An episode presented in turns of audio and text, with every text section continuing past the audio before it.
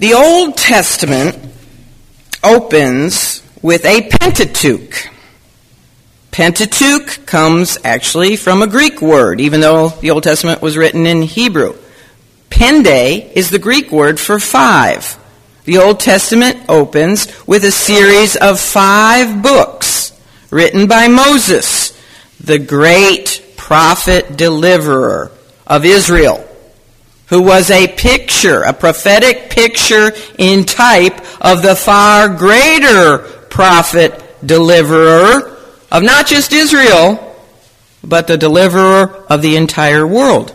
And he, of course, is the Lord Jesus. The Pentateuch of the Old Testament is all about beginnings. Actually, the word Genesis means beginnings or origins. In the God inspired writings of Moses, we find the origin of the universe. We find the origin of order and complexity. We find the origin of the solar system and all the stars of the heavenlies. We find the origin of planet Earth and of life itself. And speaking of life, it is from Genesis that we learn of the origin of man, of the institution of marriage, and women, woman too, man and woman.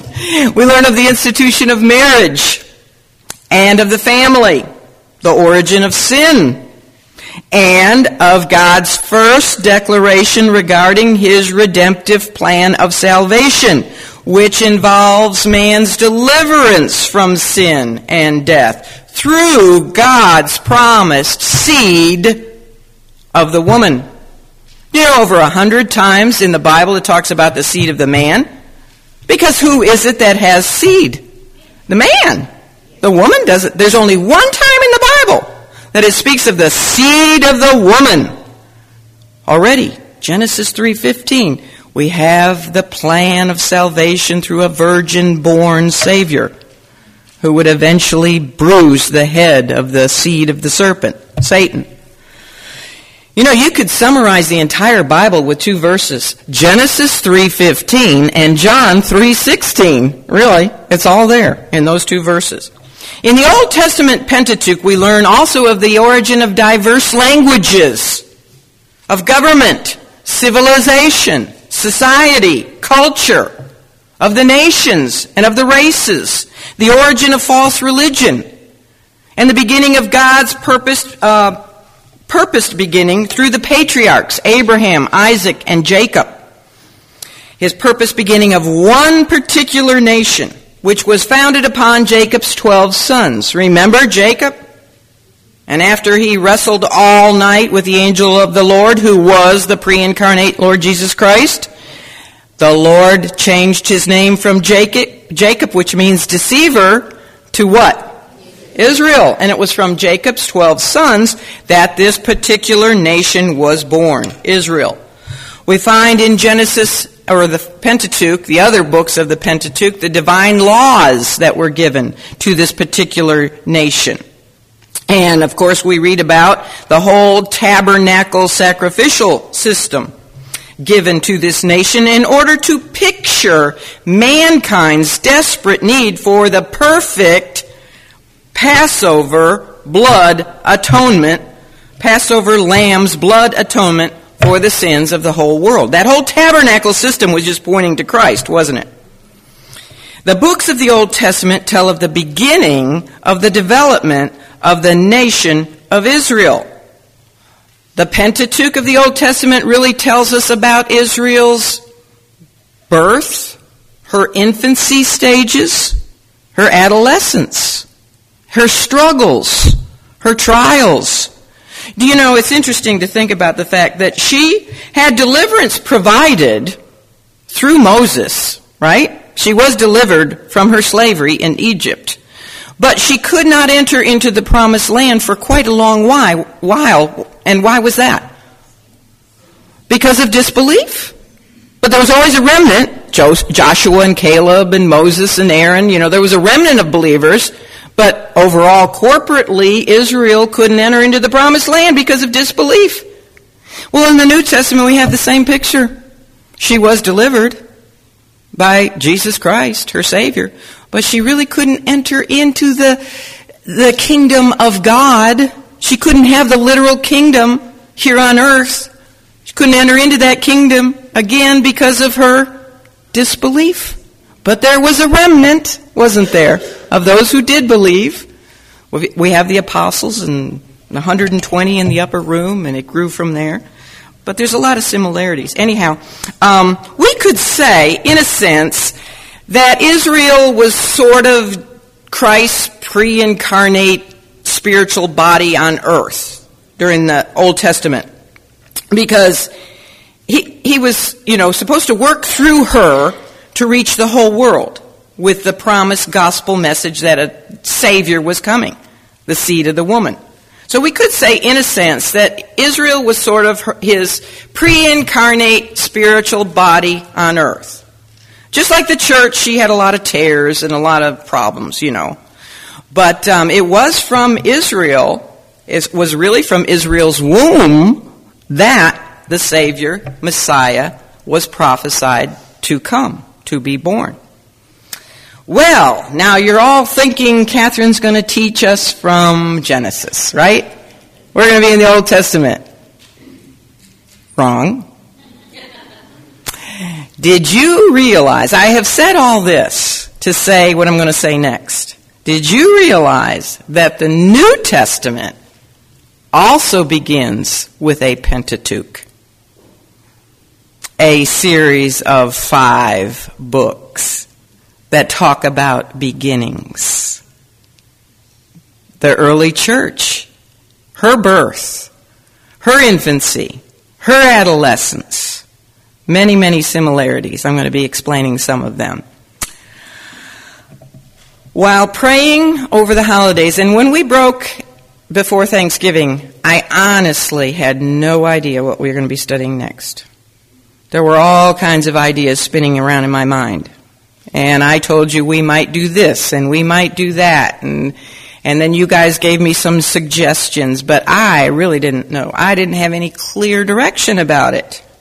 But of course, you were praying, and I was praying, and one day I happened to just randomly, but sovereignly randomly, I know now the Lord was in it, but I just went to, I have a big library, and I happened to go to a book and picked it out. Now, this book was purchased in 1984. I have never read it. But I pulled that book off my bookshelf. It's a book written in the early 1900s by Dr. G. Campbell Morgan. And I opened it up, seeking the Lord's direction, and in the very first sentence of that book, it says that the book of Acts completes the New Testament Pentateuch. It was like the Lord wrote it in the sky. Catherine, you have not finished the New Testament Pentateuch. I knew without a shed. I called Terry and I was crying. I said, I know what the Lord wants me to teach. And I'll tell you what, I got so excited and I couldn't get excited about other things. I picked up a study on, I mean, I collected all these books on angels because I was going to teach you all about angels, okay? Holy angels and fallen angels, wouldn't that have been fun? A year of demons? you know, at the rate I go. And I got other books out to study this and study that, and nothing just sparked in my heart. But after that, it was like people gave me books, people said things. Like one lady in the night Bible study said to me, she said, uh, You know, why don't we just continue with those apostles and what happened next after the Lord's ascension? It was little things like that that, and every time I got out Acts or a commentary on Acts or heard a CD message on Acts, I just got excited and I know without a shadow of a doubt that it is the Lord's will for me to teach the book of Acts, a study of the early church. Now, whether you feel led to study the book of Acts is between you and the Lord. I know that that's what he's telling me to teach next. All right? and some of you might be going like my daughter did when she first heard about it. My daughter's, one of my daughters is in the other study. She said, eh. I can always count on her, you know, for, for encouragement. no. She said, that doesn't sound very exciting. And some of you might be thinking, ah, that doesn't sound very exciting. Or you might be thinking, well, I've already studied that before. Do you think we can learn something new? I tell you, just in the few weeks I've been studying it, I've learned a lot of new things already.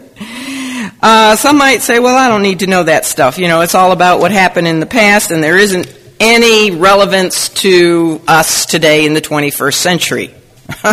Wrong. But if that is the case with you, if that's what you're thinking, I just ask that you would bear with me through the rest of this lesson, through the next lesson, because they're both going to kind of be introductory.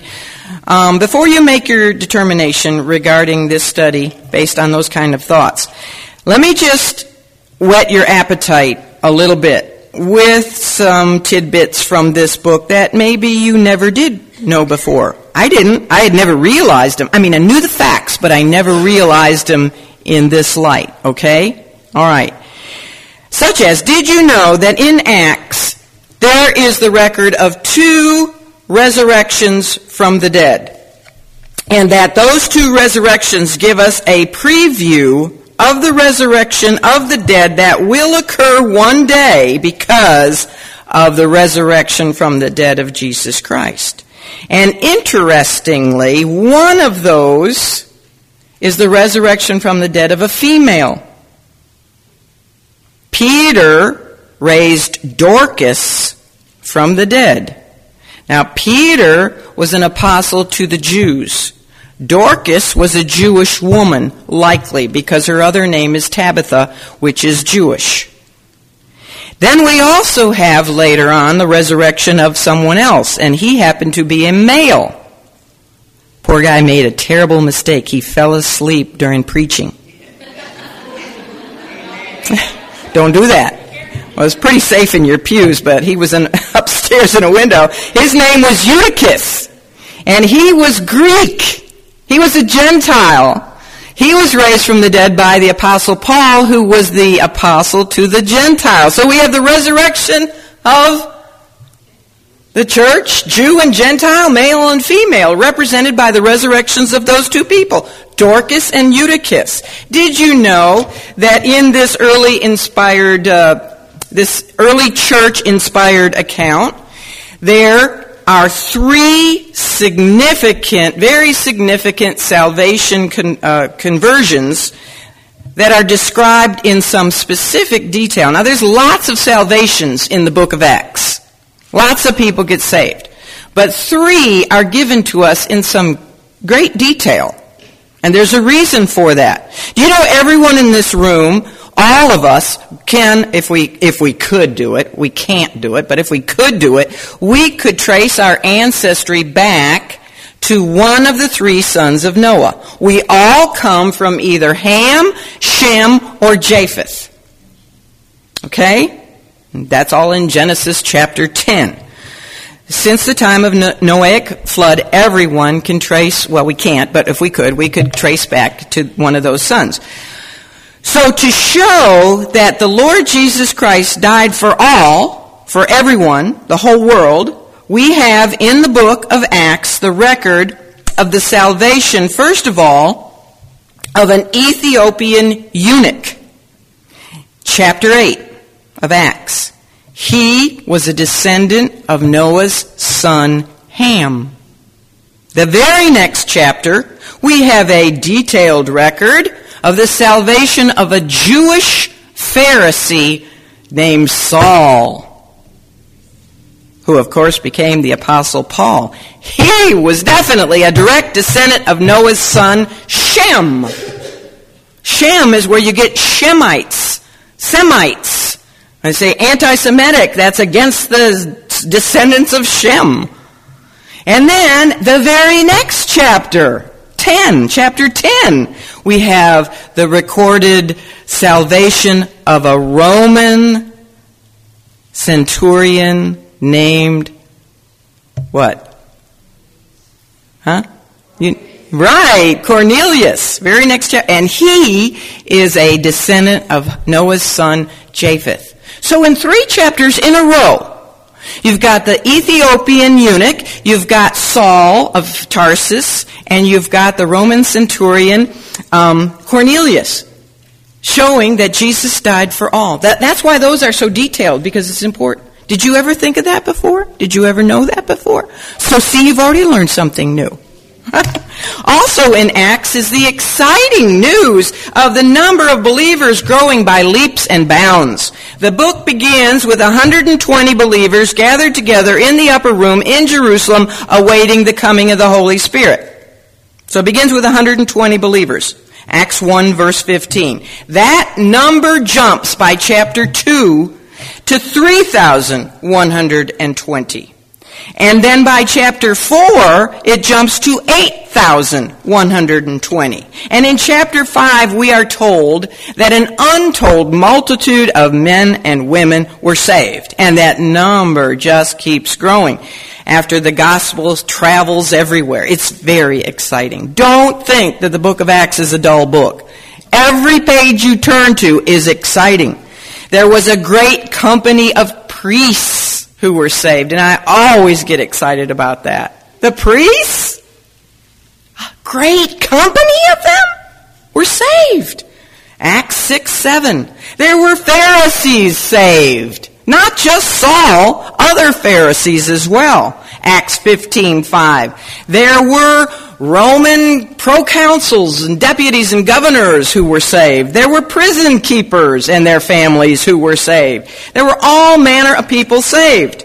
The book tells us of, it's a book of beginnings tells us of the beginning of the church, the birth of the church. It tells us about the first deacons of the church. It tells us about the first martyrs of the church, Stephen and James. It tells us about the first missionaries of the church. It tells us about the first place where believers were called Christians. Where was that?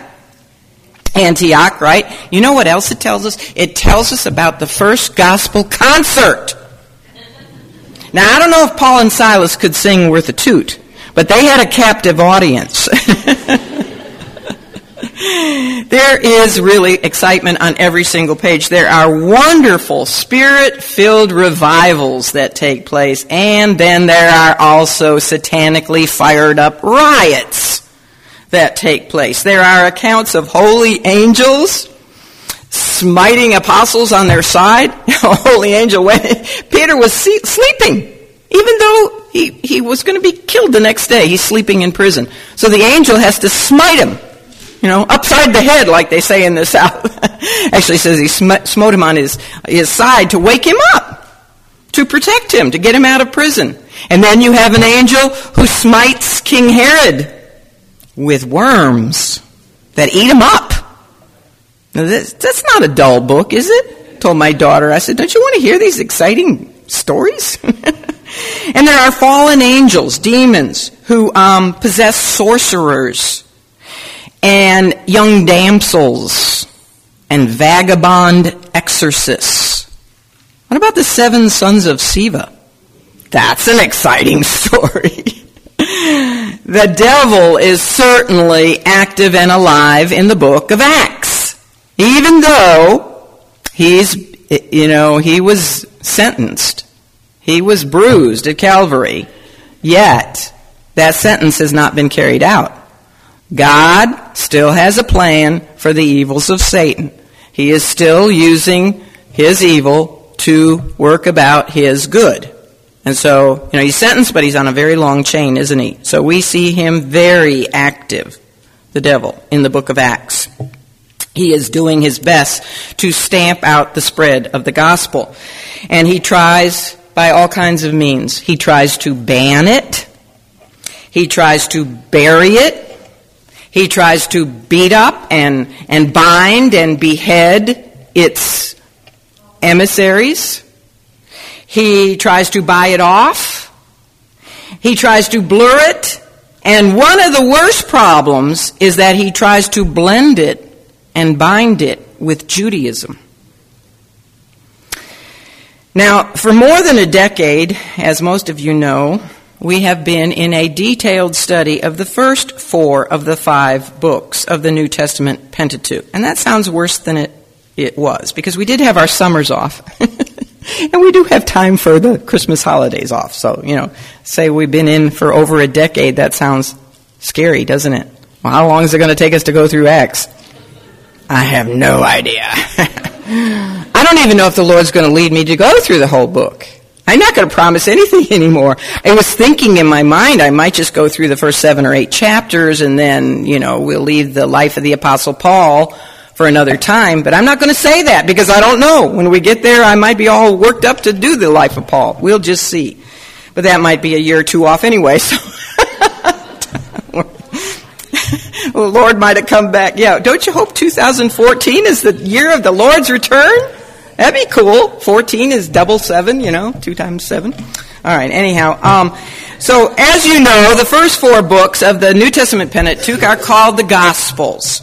And they presented us with the earthly life of the Lord Jesus, the deliverer promised by God through the writings of the Old Testament deliverer Moses in the Old Testament Pentateuch.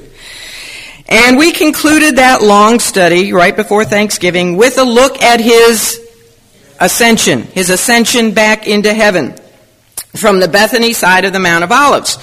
A man in a glorified human body now sits on the throne of heaven.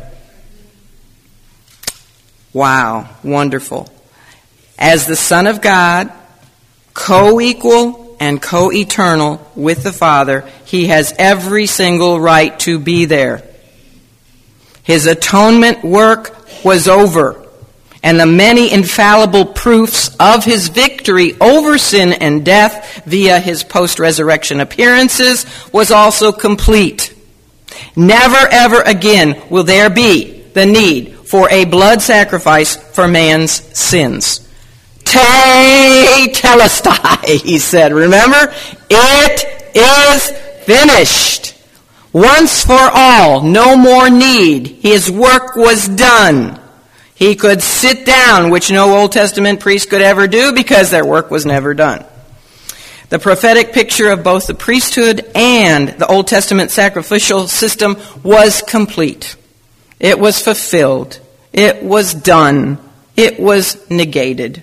No longer necessary. There was to be a new priesthood a royal priesthood, Peter says, made up of a peculiar people. We are kind of peculiar, aren't we?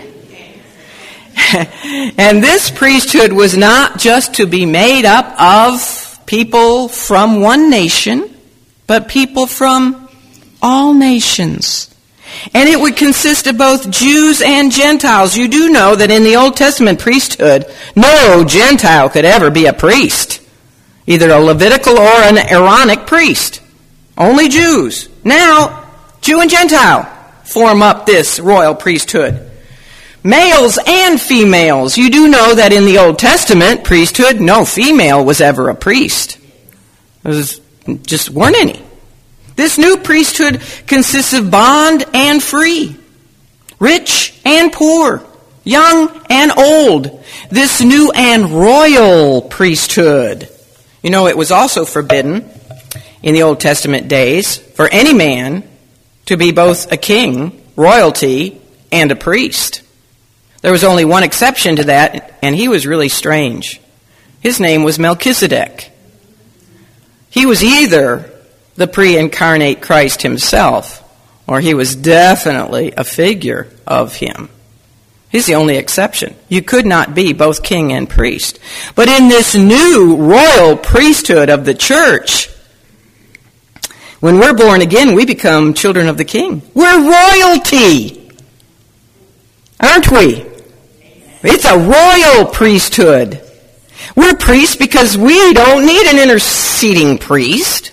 The veil was rent when Jesus bowed his head in death and gave up his spirit, and from top to bottom that veil rent, and now we have direct access into the Holy of Holies. No more need for an interceding priest, right?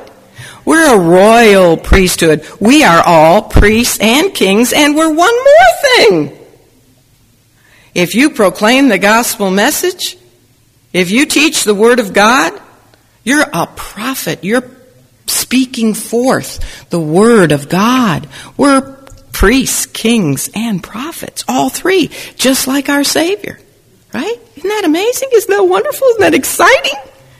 However, even though the resurrected, ascended Lord Jesus sat down on his throne in heaven after his ascension at the right hand of God, and the Father said, Sit down at my right hand until I make thine enemies thy footstool. Even though he did that, we are not really finished with our life of Christ study.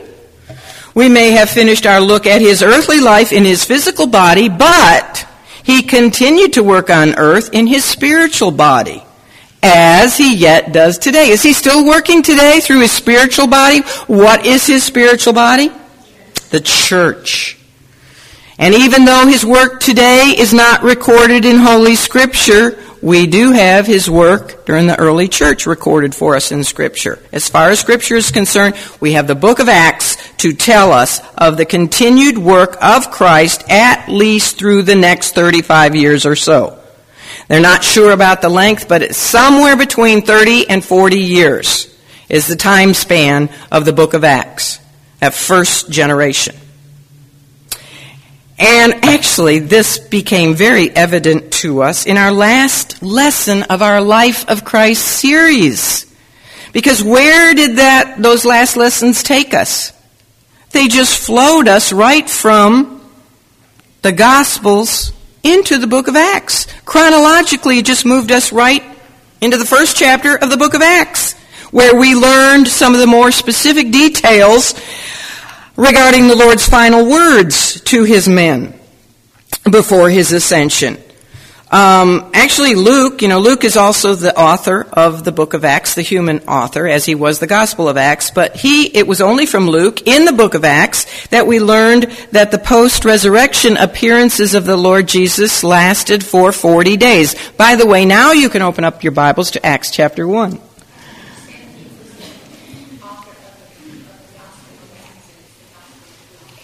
Yeah. Okay, not the Gospel of Acts. The Acts is not a gospel. It's church history. But Luke is the author of the Gospel of Luke and the book of Acts. All right, if you look at verse 3, only Luke in Acts told us that the resurrection appearances lasted for 40 days. We wouldn't have known that from the gospel records. And only from the book of Acts do we learn about the disciples' continual gaze upward even after the Lord Jesus disappeared from view in a cloud. And only from Acts did we learn about the uh, message from two heavenly messengers. And all that's in verses 9 to 11. So you see, the book of Acts is the natural outflow of the Gospels. It is indeed the fifth book of the New Testament Pentateuch. And I don't want to leave anything unfinished. So, we're going to study the book of Acts. And not only in Acts do we find the very same subject as the Gospels, who is the Lord Jesus, but we even have one of the same authors, as I just mentioned Luke. And uh, Luke, of course, was a Greek. He was a Greek physician who accompanied the Apostle Paul, beginning with his second missionary journey. So in many ways, this is not really a new study. It is the continuing story of Christ working through his church. For example, look at Acts 2 verse 47. Acts 2:47. Here we have the summation of what happened after the early evangelism in Jerusalem. It says, notice this, and the Lord added to the church daily such as should be saved. Question. Who is the one working in the book of Acts? Who is the one who was adding to his church? The Lord Jesus. He's the ascended Christ. He's the one working. There are at least two dozen references to the Lord working in the book of Acts. And of course, the Holy Spirit is working in the book of Acts. Acts. And the apostles know this. And that is why when people try to praise them or even worship them, what do the apostles say? Don't do that. This isn't us. We're not doing this. This is the Lord. The Lord did it. Now, the uninspired title of this book is unfortunate. You know, none of the titles of the books of the Bible are God inspired. They're man made titles.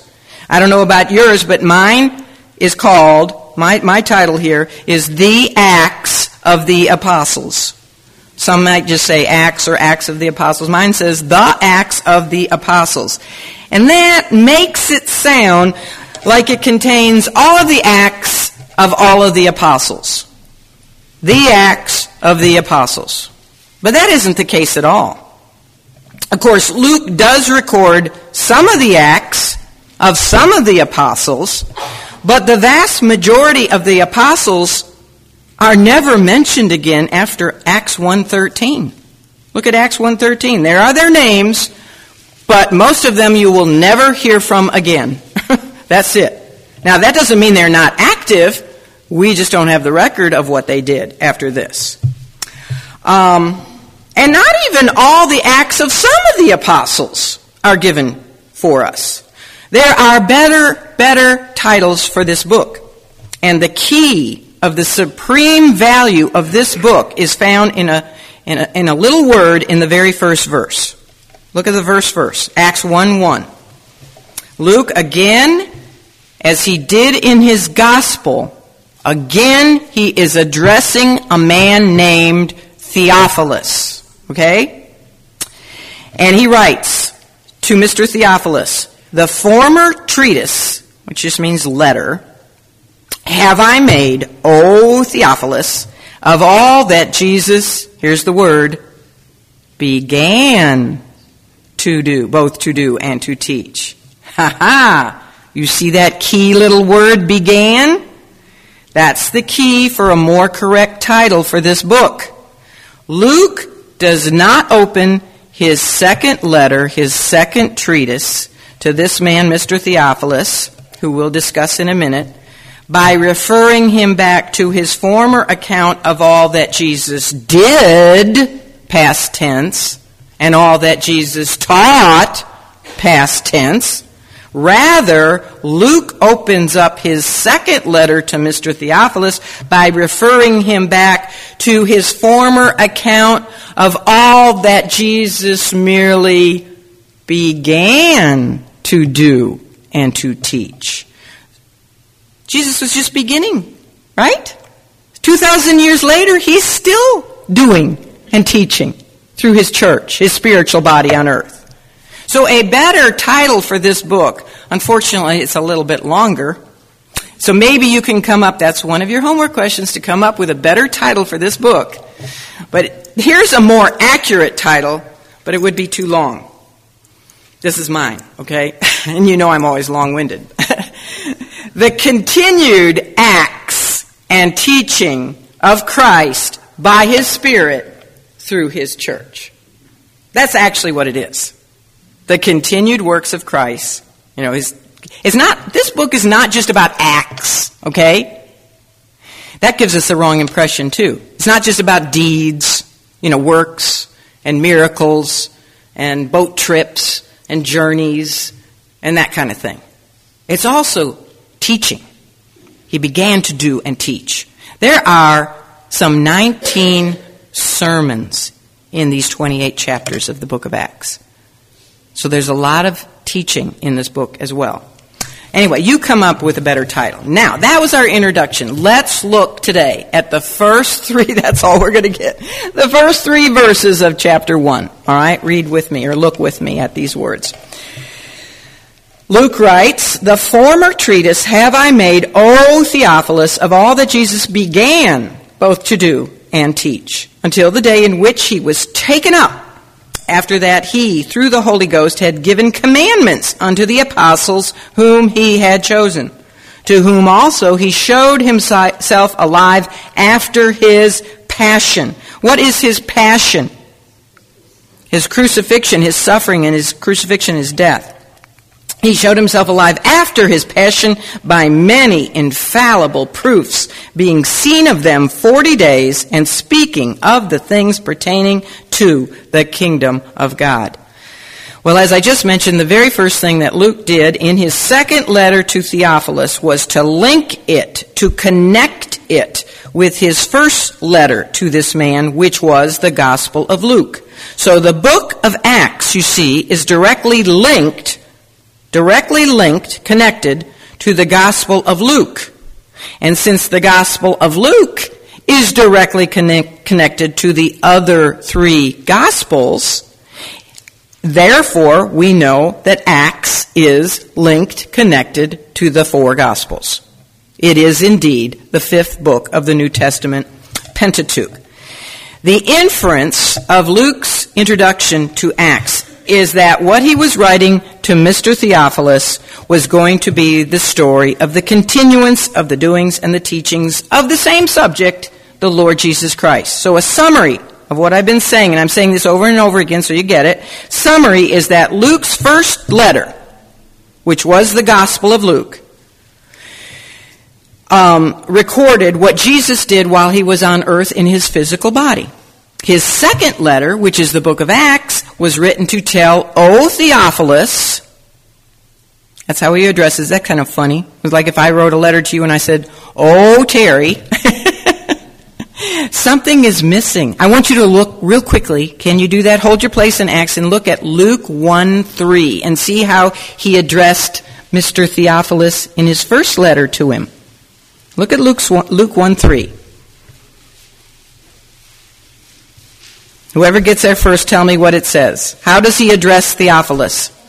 Most excellent Theophilus. Now, in the book of Acts, what is missing? Most excellent is missing. Well, in his second letter, Luke tells, O Theophilus, what Christ was continuing to do through his spiritual body, the church. Now, one thing I want to point out is the difference in the, the ways that Luke addressed this man. The difference makes it obvious that the Gospel of Luke accomplished its purpose. What is the purpose of the Gospels? To share Christ and lead men and women and young people to salvation in Christ. The Gospel of Luke accomplished its purpose. Mr. Theophilus, oh, most excellent Theophilus, got saved when he read the first letter. Theophilus is a very Greek name.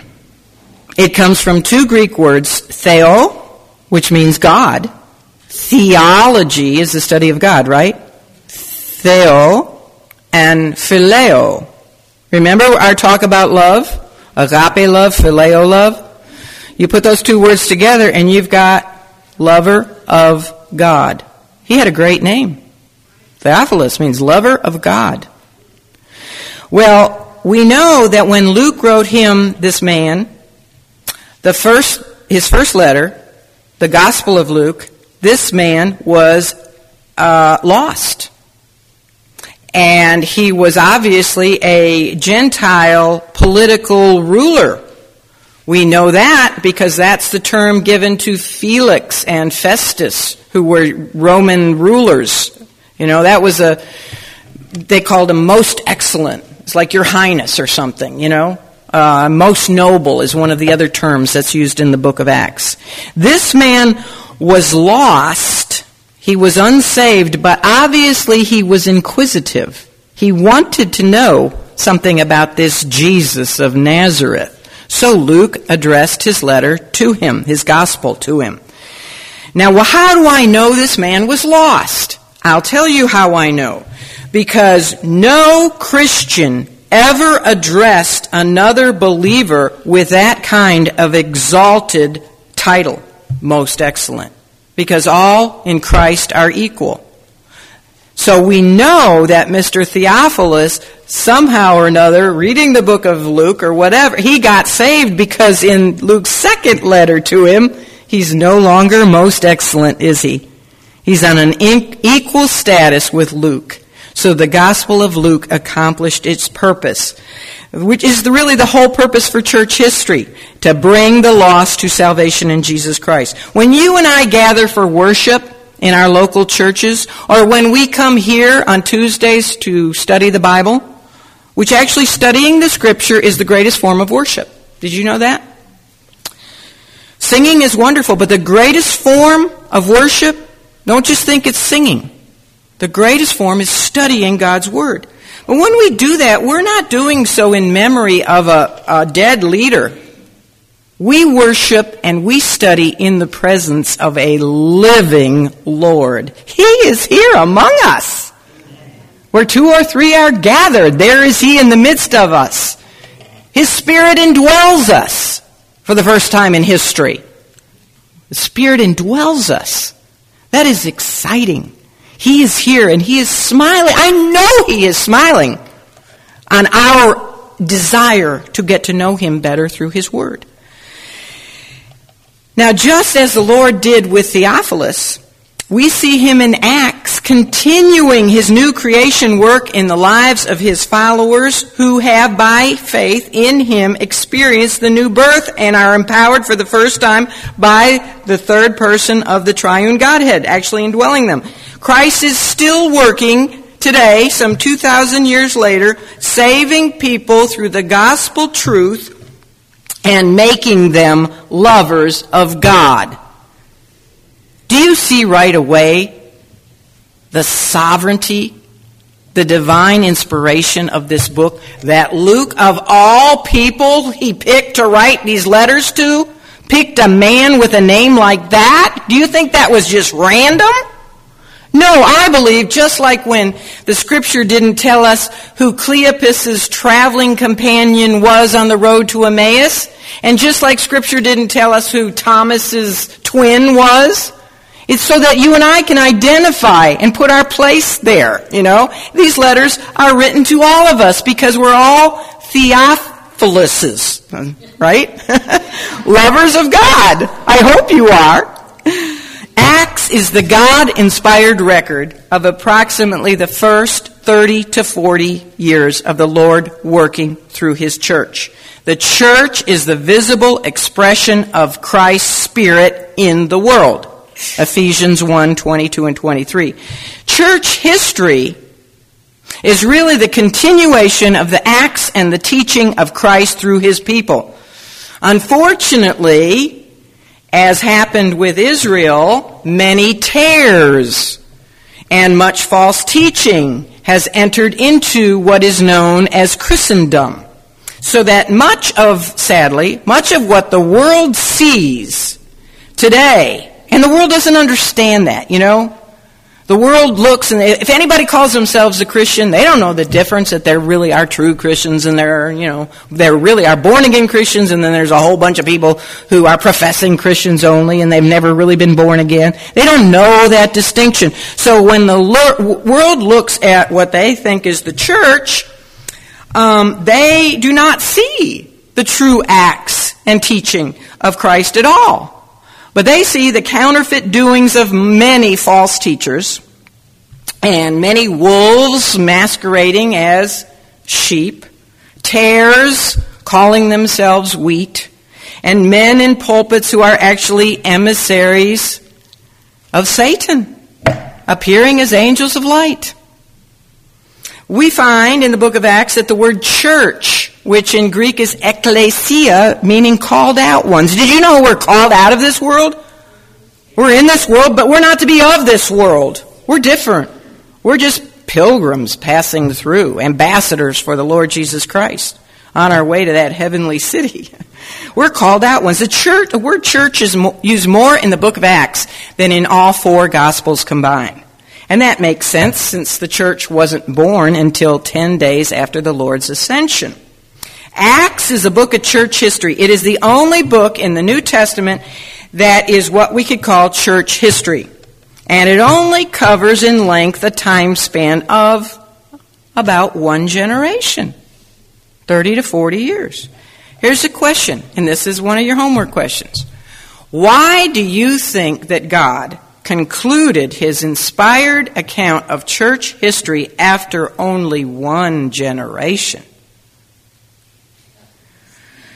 Well, I would suggest that it is because in these 28 chapters, the Lord showed us what the history of the church is supposed to have been like. This is, when we go through this book, we're going to see a vibrant, living, wonderful, commission filling church for that first generation. This is what it should, and we're going to see a pattern of, of things that have happened in every succeeding generation. For example, after there's a great revival, what can you expect? Attack of Satan, right? Persecution. So this is what church history was supposed to be like. Now, in Revelation chapters 2 and 3, we find the reality of what church history has been. you know, 2,000 years ago, in those two chapters, some 2,000 years ago, the resurrected, ascended Lord Jesus Christ spoke to John, exiled on the Isle of Patmos, seven letters to seven specific local Asia Minor churches. And in giving those seven letters, Ephesus, Smyrna, Pergamos, Thyatira, Sardis, Philadelphia, and Laodicea, the Lord was prophetically giving the reality of what church history would be. And as we look back now, we see that that's exactly what has come to pass. The church, corporate church, has passed through successively those seven stages of church history. It's just amazing. Amazing. And it, again, is another proof of the divine inspiration of Scripture. But where do we find ourselves today in the 21st century? Sadly, we're in the Laodicean stage of church history. And that was the stage that just nauseated the Lord. It was lukewarm, so liberal. Hmm? And where is Christ? He's on the outside of the church, knocking on the door. Behold, I stand at the door and knock. Open up and let me in. Ugh. That's sad. So, what we have in Acts is what the church should have been, and what we have in Revelation 2 and 3 is what the church has been. But in Acts, God through Luke gave us the record of the first generation church and what those first Christians accomplished, with the obvious implication being that every following generation of the body of believers who make up the church is to have duplicated what that first generation did. What did that first generation do? They literally obeyed and therefore fulfilled the commission of Christ. That is given to us in Acts 1 8. Which, by the way, and I'll give you this in a minute, Acts 1 8 gives us a very easy outline for the whole book of Revelation. Those on fire, and boy, were they on fire. Those on fire believers literally took the gospel from Jerusalem. Now, most people in the world at that day had never heard of Jerusalem. It was just a, an obscure small city. But they took the gospel from Jerusalem all the way to the capital of the Roman Empire. When we close up Acts, Paul is in Rome. One generation. And that's, of course, um, yes, I'm going to talk about that in a minute. You heard yesterday, didn't you? but the book does end with Paul in Rome. But some of the apostles and other disciples of the Lord, you know, we don't have their recorded accounts. But we know that they also took the gospel to the uttermost parts of the world. For example, Thomas, where did he wind up? India. India. I mean, they just went north, south, east, and west and took it everywhere. So the quick outline for the whole book of Acts is this, and you don't have to write it down because it'll be on the email. Um, but in chapters 1 to 7, we have preaching the gospel in Jerusalem. That's what the Lord said in Acts 1 8. You know, starting in Jerusalem.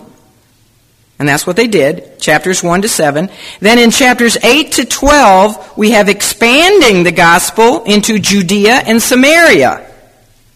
And then in chapters 13, all the way to the end of the book, 28, taking the gospel throughout the Roman world, to the uttermost parts of the world.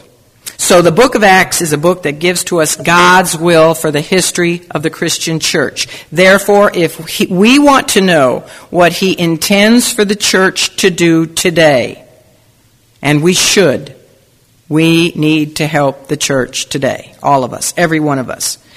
If we want to know that, we are to look at what this first generation of believers did and do what they did. Because even though they did succeed really in getting the gospel to the entire world, guess what? with every new generation of believers, there is also a whole new generation of unbelievers that we need to reach, starting from our Jerusalem and going out best we can, you know, with support or whatever, to the uttermost parts of the earth. Does that sound impossible for us today? I mean, maybe it does, but it shouldn't, because we have exactly the same message that they had. We have exactly the same mission that they had. We have the same means they had, which was by way of the Holy Spirit, indwelling and empowering them. We have that. We also have the same master. We have the same mission, same message, same means, same master, who is, of course, the resurrected, ascended Lord Jesus Christ. And we have some advantages that they did not have, as Terry just tried to say here. We may not have been alive when Christ walked this earth, and we may not have been able to see him with our own eyes resurrected, which would have been pretty spectacular to see, right? We, we, we don't have that advantage, but we do have 27 New Testament books that were written by first century eyewitnesses of Christ, not only while he walked this earth and performed miracles and, and preached, but they saw him resurrected. We have those 27 books to add to our understanding.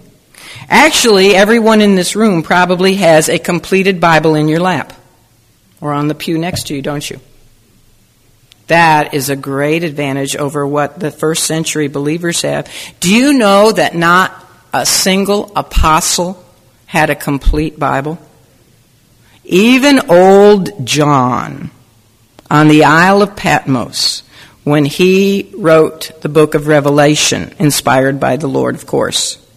You know that that old guy did not have in his possession 66 bulky scrolls.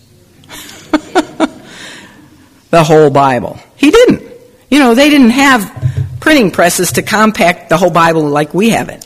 They had scrolls and they were big and they were bulky and, you know, they had to roll them and unroll them to read them. He didn't have all that. Not one of them had the whole Bible like we do. We also have 20 centuries of church history to look back on to see the empowering of the Holy Spirit and the working of, uh, of Scripture in thousands of generations of people who have come and gone in places all over the world. We have all their testimonies and have seen, you know, what the Spirit, the changed lives of the Spirit. If you had known me before my salvation, you wouldn't even know me. Completely different. All of us can, I hope, say that, unless you're saved as a young child. Not quite so obvious, but mine was dramatic. My husband's was dramatic. We have all these testimonies. We have godly preachers and theologians and Bible commentator writers over the centuries who have written books and preached and help us in our understanding and our knowledge of Scripture. We have technology. We have the printing press. We have cell phones. Can you imagine the apostles with cell phones? we have radio, we have TV, we have worldwide internet. What do you think Paul could have done if he had worldwide internet?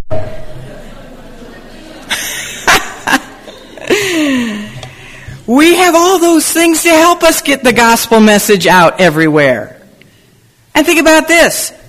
These guys, those guys, didn't even have cars. They didn't have airplanes. Everywhere they went, they walked. Maybe if they were fortunate, they rode a donkey.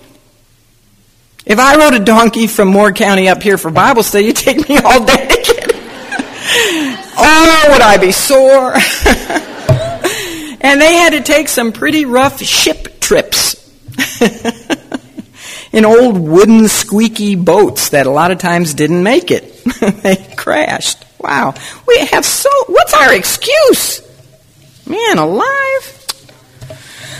Similarly to God's decision to build Israel upon the foundation of the 12 Jewish sons of Jacob, the Lord has built his church upon the foundation of 12 specially chosen Jewish men the apostles. I don't know what time it is because I forgot my watch. Am I in trouble? It's 11:30. Okay, um, I'm almost done.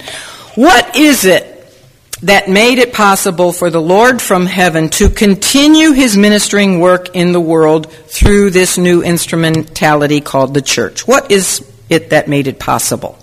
Well, it's made possible because he himself made proper preparation for this continuing work. The church could never have done it on its own, her own, without the Lord preparing everything. And that's what we find a summary of how he prepared the church for her ministering work in the world. We find that summarized in verses 2 and 3. Number one, before the Lord ascended, look, it says he gave commandments unto the apostles whom he had chosen. You want to hear a sampling of his commandments? Now this is going to prove to you that the first five books of the, of the New Testament are a Pentateuch. Because in every one of those first books, five books, he gave the same commandment, the commission commandment. In Matthew, he pronounced it like this Go ye therefore and teach all nations, baptizing them in the name of the Father and of the Son and the Holy Spirit, teaching them to observe all things whatsoever I have commanded you. And lo, I am with you always, even unto the end of the, the age. That's Matthew. How does he say it in Mark? He says, Go ye into all the world and preach the gospel to every creature. How does he say it in Luke? He says it like this, Thus it is written, and thus it behooved Christ to suffer and to rise from the dead the third day, and that repentance and remission of sins should be preached in his name among all nations, beginning at Jerusalem. Same commission, just worded differently. That's Matthew, Mark, Luke. Who's missing? John. How does he say the Great Commission in John? He says, As the Father hath sent me, even so send I you. Well, there's one more, and it's in the book of Acts. And it's in Acts 1 8. What does he say there? But ye shall receive power after that the Holy Ghost has come upon you, and ye shall be witnesses unto me, both in Jerusalem and in Judea and in Samaria and unto the uttermost part of the earth. So, he gave commandments to the apostles to prepare them. He also prepared them for their new ministry on earth by showing himself alive after his passion by many infallible proofs being seen of them 40 days. He made at least 11 post resurrection appearances to his followers. I am sure there were more than that, but those are 11 that were recorded for us. He gave them all kinds of infallible proofs that he had risen how? Spiritually? Like a ghost? No, that he had risen bodily. What were some of those infallible proofs? He ate in front of them. He talked with them. He showed them his crucifixion scars. He, um, he, he showed them a flesh and bone body. He, they touched him. They talked with him. They saw him appear and disappear and defy the laws of matter and space, entering into a room without even opening a door, being in Emmaus one minute, with Peter another minute, and then in the upper room in Jerusalem the next minute. And then he also defied gravity, didn't he? When he ascended up into heaven. They were so completely and utterly convinced and electrified and dynamized, if that is a word, by the fact of his bodily resurrection and his lordship that there was no way that anyone could ever shut them up. Even Caesar couldn't shut them up. What is our problem today? We don't even face persecution like they did, threaten of death yet. It might come, but we sure don't have it yet. They would literally take the gospel to the ends of the known world and they would die for it. He gave them infallible proofs and they knew it.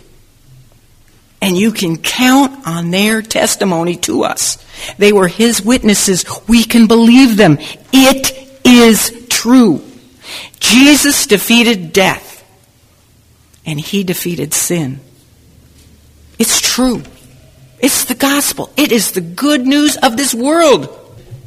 He spoke to his apostles the things pertaining the kingdom of, of God. That's in the end of verse 3. Do you know that book of Acts begins with Jesus preaching the kingdom of God, and the book of Acts ends with Paul preaching the kingdom of God.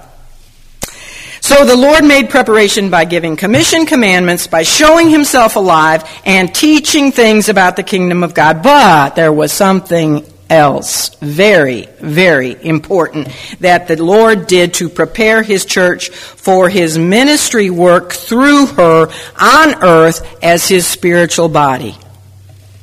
What was that? The Holy, He had to, after He ascended, the Holy Spirit would descend. As the Lord Jesus Christ was born by the Spirit in a woman's physical womb. Remember, the Spirit overshadowed Mary? As he himself was born by the Spirit in a woman's womb, so he likewise sent his Spirit to give birth to his bride, his church, his spiritual body. And she was born on the day of Pentecost, ten days after his ascension. But in the meantime, they were given another commandment, and this had to be a very difficult commandment for them to obey because, as I said, they're electrified. They're dynamized. They're so excited, and they just want to tell the world that Jesus Christ is alive from the dead, and He is Lord, and He is Messiah, and He is King. But what does He tell them to do? Wait. Isn't that sometimes the hardest commandment of all? to wait. But we're going to have to wait for next week to hear about that, all right? so let's pray. Father, thank you. Thank you so much for inspiring Luke to write a second letter to a man, Theophilus, who came to know and to love you through his exposure to the truth of your Son as revealed in the gospel record. Thank you that the book of Acts was given in order to teach all generations of believers something of what church history is supposed to be like. Thank you that there is indeed something more foundational than, than the schemes and the methods and the programs and the devices of men to grow the church. That there is something non negotiable to every local church in every land across this world. And that makes sense because it's your church. So you obviously gave us the inspired example of what you want your church to be like and to do.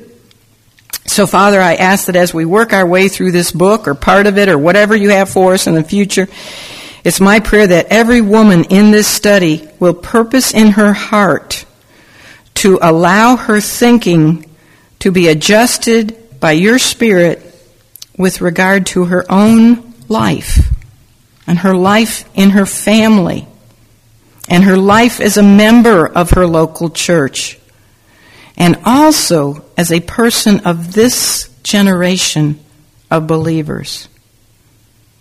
And so that all of us corporately can accomplish great and wonderful things for you. That is our prayer. We love you and we ask these things in your name. Amen.